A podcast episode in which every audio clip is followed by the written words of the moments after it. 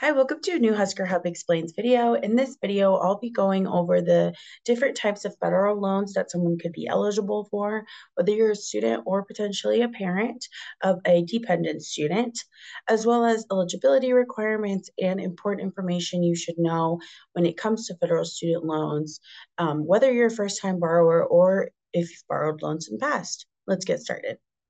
In this video, we'll be going over the different types of federal loans that are available, as well as important information to have when it comes to these loans. We'll first go over the different types of federal student loan options.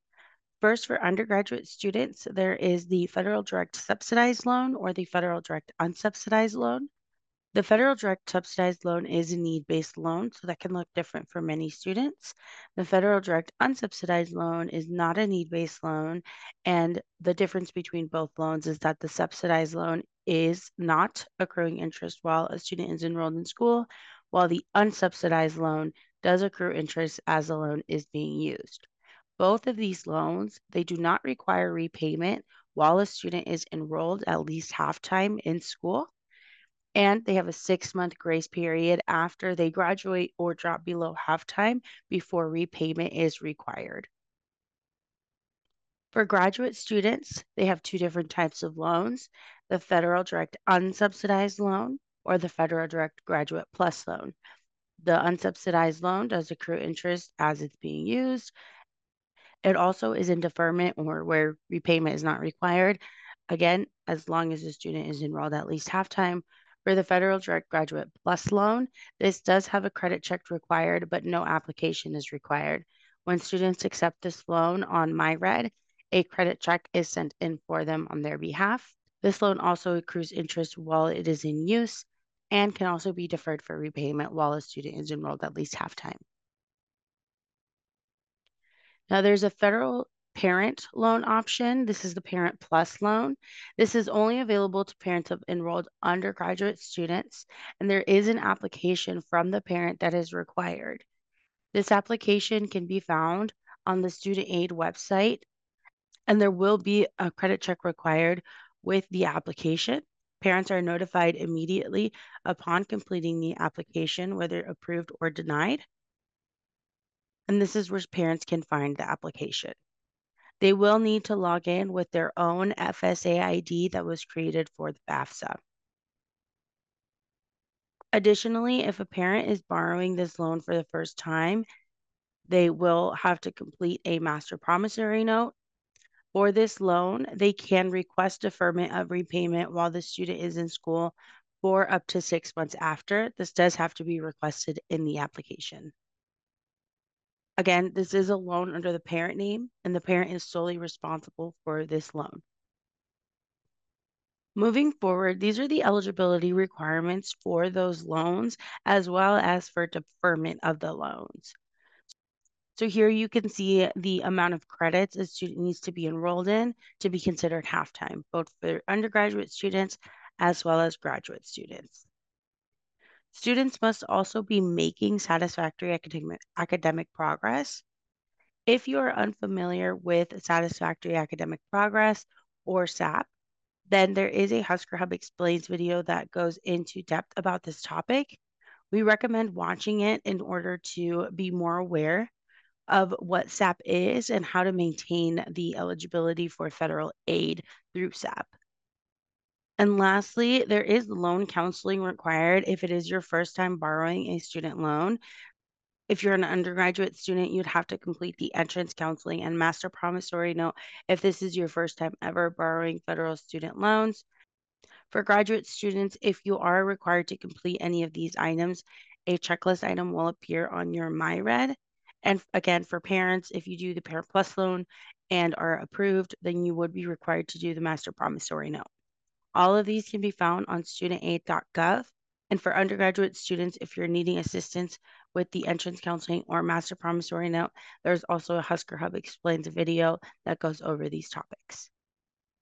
In this section, I want to discuss a little bit about responsible borrowing, such as knowing the maximum amount in loans that you are able to borrow, depending on your academic grade level as well as just some things to consider when it comes to borrowing loans. So first, you can see the maximum amount of loans that can be borrowed by going to the federal student aid website. On the studentaid.gov website, if you hover over this menu here and select undergraduate and graduate loans, you will be taken to this page. On this page, if you scroll down and look in the section, how much can I borrow? You can see here it's broken down by grade level as well as whether a student is dependent or independent as determined by FAFSA. So when looking at the loan limits that you can have as a either first year, second year, third year and beyond or graduate student, please be sure that you are looking at the right section whether you're dependent or independent. We also talk about other things to consider for the loans, uh, such as interest rate. So, interest rate and knowing what the interest rate is for your loan can determine how much it is that you're going to want to borrow if you're not necessarily needing the maximum amount. Um, so, this page goes over not only how interest adds up and what happens with unpaid interest. Here you can see the different fixed interest rate amounts for undergraduate, graduate, and parent. Again, these are fixed interest rate for the life of the loan and can change from year to year. You can also view what interest is and how interest is calculated uh, by scrolling down further. There is a lot of important information on this page. Something else to consider is that these loans do have an origination fee or a loan fee. So if students are planning on borrowing just an exact amount needed for the remainder of their balance or whatever it is they might need the loan for. We also think it's important that students take into account the loan fee. So the amount that is accepted to borrow will not be the amount that is disbursed. It is typically a little bit lower. So you can see here what the origination fee is for direct subsidized and direct unsubsidized loans, as well as for the direct plus loans.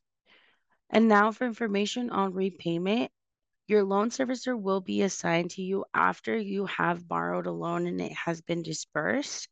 And you can always find your loan servicer on the Federal Student Aid website by logging in with your FSA ID and going to your dashboard. So once you're logged in, your dashboard will be located here on the right hand side. You should also receive communication about who your loan servicer is via mail and email. It's important to keep your contact information up to date on the Federal Student Aid website. That is where the loan lenders will receive your contact information. Now, other resources that may be beneficial to students when it comes to loans or management of money is cash course through the uh, Big Red Resilience. So, financial well being is an important topic. So, if you go to Cash Course provided by Big Red Resilience and Wellbeing, you're able to get information on how to budget, um, use a financial calculator, determine how long it may take you to pay back your loans, things of that nature. Um, so you can access cash course by going to resilience.unl.edu. There is also a loan simulator located on the Federal Student Aid website. This website can help find strategies for loan repayment, as well as if in the future you may be struggling with student loans, um, as well as if you maybe want to borrow more, they can simulate what it would look like if you do borrow more money. That's all for this video, but if you're wanting to check out other Husker Hub Explained video resources, you can go to huskerhub.unl.edu, hover over the resources tab, and the first option will take you to our menu with different topics that we've gone over. We are always open to new ideas or suggestions for other videos that we could create that may be beneficial to students. You can contact us via any of these methods, or if you have any questions and would like to reach out to us, you can do so here. Thank you.